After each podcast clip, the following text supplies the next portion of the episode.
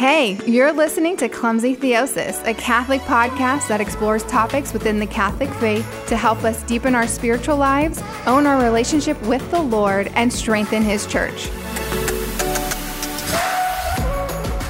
Hello, everybody. My name is Rochelle Lucero, and I'm the host of the Clumsy Theosis podcast. Thank you for tuning in today.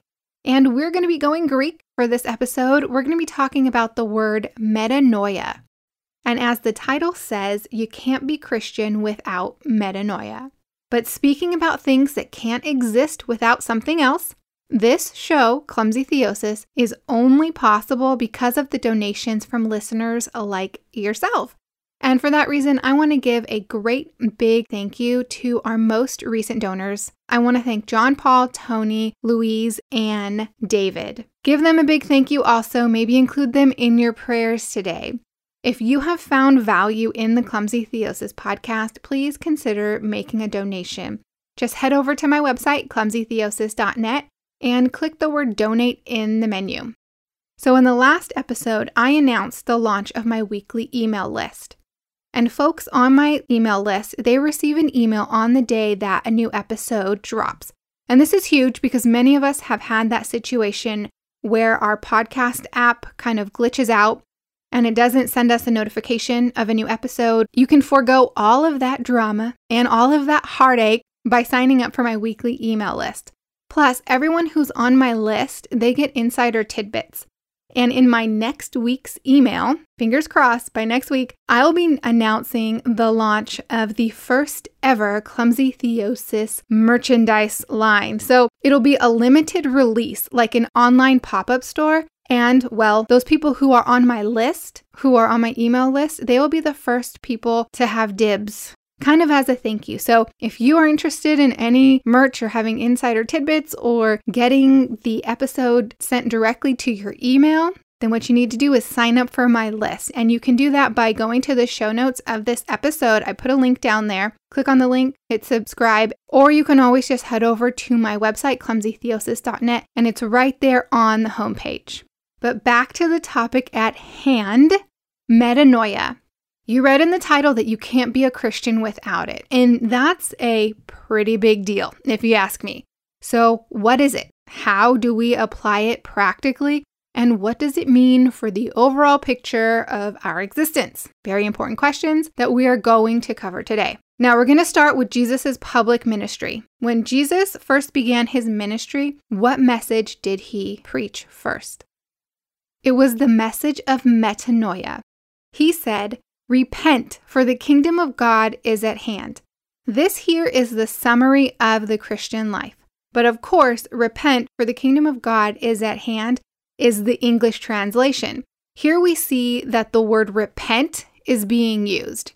But in the Greek, and the Greek is important here because the Gospels were written in Greek originally, so in the Greek, instead of the word repent, Jesus uses the verb for the word metanoia, and that verb is metanoeu. And the reason I bring this up and point this out is because repent doesn't really do justice to what Jesus was calling us to do when he was talking about metanoia. So let's look at repent really quickly. Now, in Hebrew, the understanding would have come from the Hebrew word teshuva or teshuva and it would constitute a return or a coming home. So let's say that you're walking along a path and you realize that you're walking in the wrong direction. And so you stop and you do an about face, right? You do a complete turnaround, like a U turn, and then you walk in the correct direction. That is an example of what repent means. If we want to put more flesh on this example, think of the story of the prodigal son. He had gone out on his own to live in his own way, and lying in the mud with the pigs, he realized, I need to stop living this way and I need to return to my father's house. So, the meaning of repentance, when we look at the traditional Hebrew understanding, it's lovely. But again, it's not as rich as metanoia. And in a way, it kind of implies that it's only an outward action or a habit based on something that we thought or an idea that we had. Another word that we try to use in order to translate or to explain metanoia is the word conversion. It's not uncommon to hear that metanoia is a change of the heart, or metanoia is a change of life or lifestyle.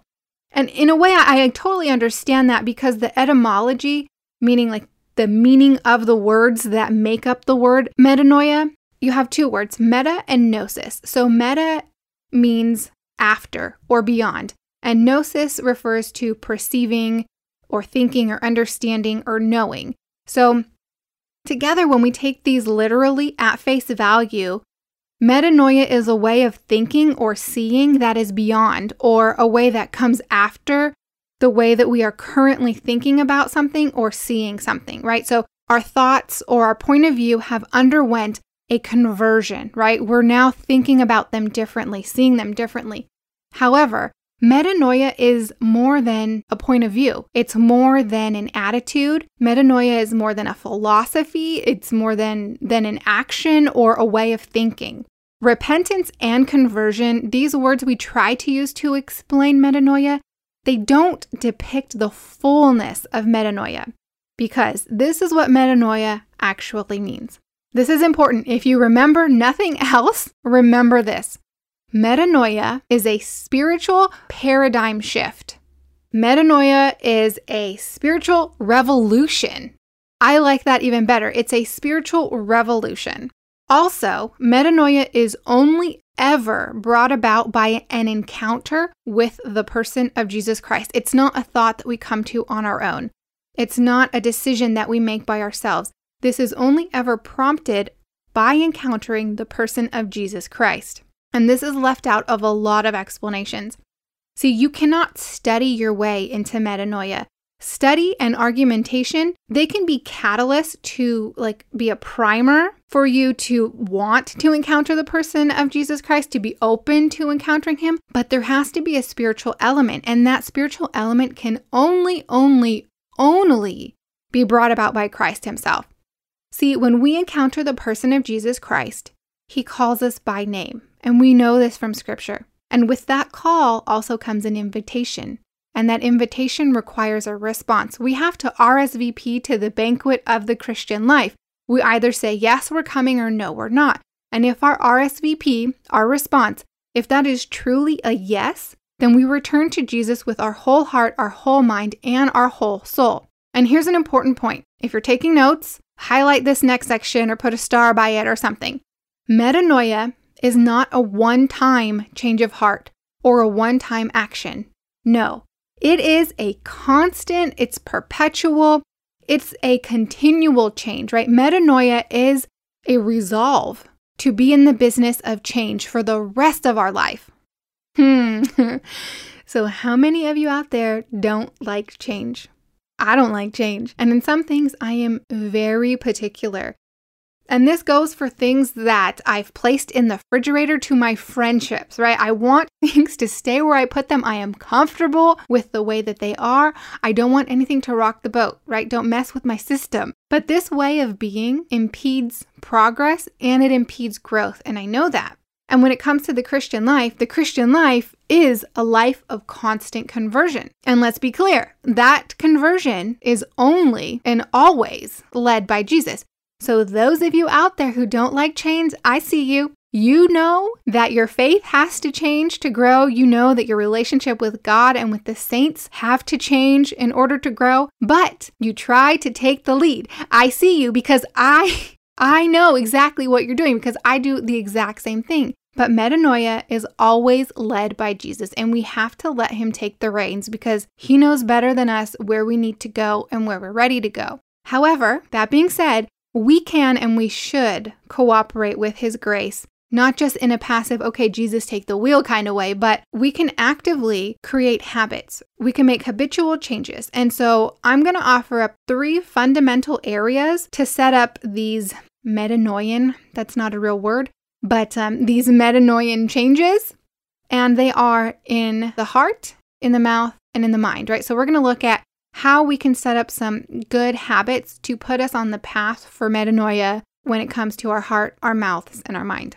Okay, so the heart. The heart is a crazy place. Think about it. It can be a place that contains the best parts of us. the unconditional love one has for their children, the self sacrificial commitment that one has for their spouse or for their other loved ones, as well as the ability to welcome the Lord and cultivate the virtues, right? Those are some awesome things that the human heart is capable of.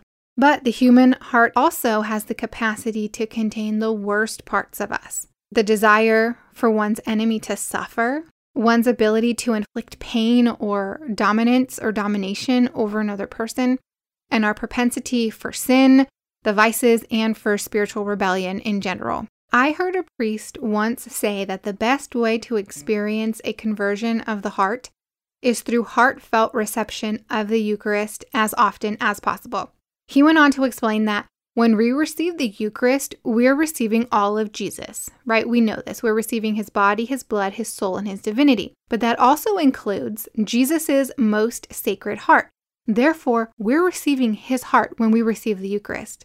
And this is what you would call a spiritual heart transplant. I mean, talk about heavy. You want to have a conversion of heart and then receive the Eucharist in a heartfelt way in order to have that spiritual heart transplant with the Lord. So we're going to move on to the mouth. In scripture, we read that from the abundance of the heart, the mouth speaks. I used to have such a smart mouth. I had a sharp tongue, and let me tell you, I could cut someone down to size with my words if I wanted to. And just thinking about it and saying that, it, it makes my heart hurt. But I bring it up to illustrate this point because out of the abundance of my heart that was hurting so much, my mouth spoke words that hurt and words that destroyed and words that could kill. But praise God, I let the Lord heal my heart and remove the bitterness from my tongue. But I, just like everyone else, still should make that metanoian habit, still not a word, but I'm going with it, should still make that metanoian habit where our mouths are concerned. See, we can do this a lot more easily than we think. Two ways to do this. First, we can just speak about God more. It's a lot more simple than you think, right? So you can talk about how the Lord has blessed you. Talk about how great He is just by worshiping Him. You can also just explain like what your prayer life is, like how He's communicating to you. Anything, everything that has to do with God. Just speak about that more. Also, we need to practice speaking life giving words. The best place to find life giving words is in the scriptures. And in order for us to have the scriptures inform the way that we speak, we need to know the scriptures. Really, all we have to do is read the scriptures every day, and it will inform your speech. We were just talking about scripture. Now, scripture is also going to help you with your continual conversion of your mind. St. Paul says that we have the mind of Christ, right? We have to have the mind of Christ. We need to put on the mind of Christ. And we do this by filling it with scripture. We all have memories, and sometimes those memories are not Christ filled memories. Some of us have suffered abuses of all kinds, addictions, and various wounds, and that includes sin, right? Sins are wounds, and those could have been inflicted by ourselves or by other people. But these are not supposed to stay in our memories. We need to cleanse our memories by offering all of those to Christ as they resurface and come up. And maybe even seek out counseling. It is a good and powerful thing. But nonetheless, when we cleanse those memories from our minds, we have to fill those spaces with something. We can't just leave them empty and void. And so, what we should do is fill them with scripture. Again, if we're reading scripture every day to inform our speech, why don't we also take that time to memorize the scriptures, right? One verse per week and replace those memories that are not life giving with the life giving words of the scriptures. So, to recap, for the heart, we're going to try to receive a spiritual heart transplant from Jesus with frequent reception of the Eucharist. For the mouth, we're going to speak of God more often and we're going to speak life giving words, especially the words from the scriptures, scriptures, from the scriptures, which we'll be reading daily. And for the mind, we're going to cleanse our minds by offering hurtful, sinful, shameful, angry, whatever, whatever type of memories that are not Christ filled memories, we're going to offer those to Christ.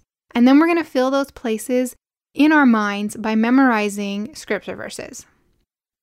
Before I go, I want to leave you with a quote from Pope Emeritus Benedict XVI Metanoia makes Christians, right? Because you can't be a Christian without metanoia.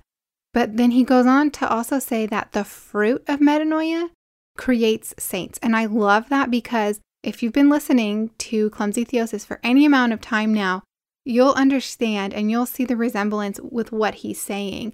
Basically, that a life of all of these metanoia moments is what we refer to as a life of theosis.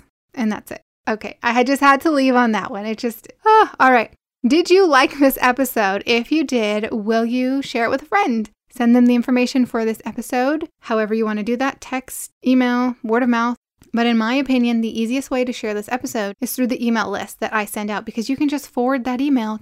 If you are not signed up for that list, head down to the show notes and click the link that says weekly email sign up, or you can go to clumsytheosis.net and click the sign up that is right there on the front homepage, like in the middle of the page. Also, you can find me on all of my social channels. I'm super easy to find on Instagram, Facebook, and Twitter at Clumsy Theosis.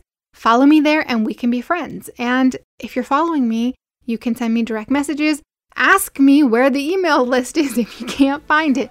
I'm joking. No, but you can ask me anything and give me topic suggestions. I always respond to everyone.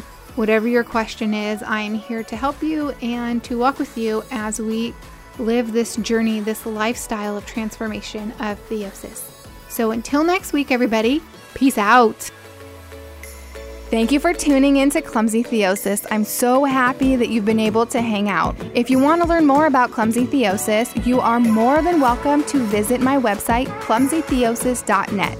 From clumsytheosis.net, you will also be able to contact me if you're interested in booking me as a speaker, or if you're just feeling generous and you'd like to make a donation. Remember that together we can transform the world by letting the Lord transform us.